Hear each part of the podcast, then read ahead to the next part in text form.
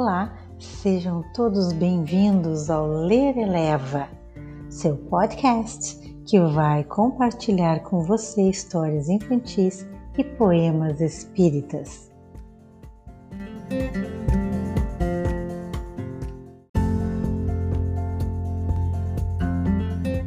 E neste episódio vamos ler a história O Desvio, uma história do livro E para o Resto da Vida de Wallace Leal Rodrigues.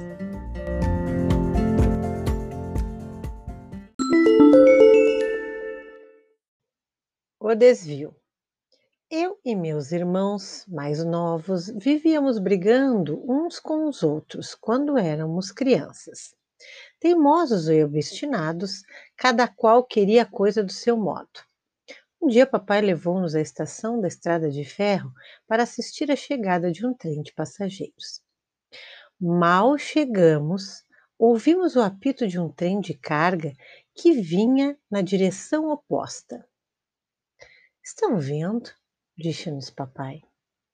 Dois trens vêm chegando em direções contrárias que é que vai acontecer?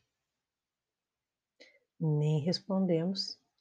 Deixamos-nos ficar ali, mudos, de espanto e de medo à espera da colisão que julgávamos inevitável.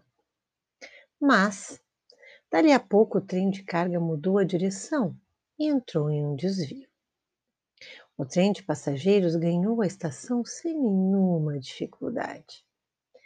Enquanto os viajantes desciam tranquilamente, papai se voltou para nós e disse: Vocês viram, meninos? O mesmo sucede às pessoas. Todos nós tentamos seguir em direções diversas, no mesmo leito da estrada que é a vida. E se não usamos os desvios, podemos esperar por um desastre na certa há muitos desvios à nossa disposição. Chamam-se paciência, amor, fraternidade, tolerância e bom senso. Não só as crianças, mas os adultos também. E até as nações se entenderiam muito melhor se se lembrassem de usar os desvios. Nunca mais nenhum de nós esqueceu a lição. E todas as vezes que nos vemos na iminência de um choque de opiniões, que geralmente redunda em desagradáveis consequências, lembramos-nos daquele desvio e sempre conseguimos, com bons resultados, resolver os problemas. O lar é um templo sagrado da vida superior, onde começa no mundo a lei sublime do amor.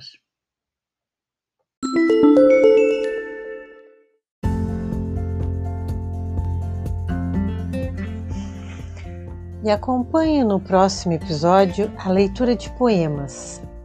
Os poemas escolhidos são O Irmão e O Cálice, do livro Parnaso de Além Túmulo, psicografado por Francisco Cândido Xavier.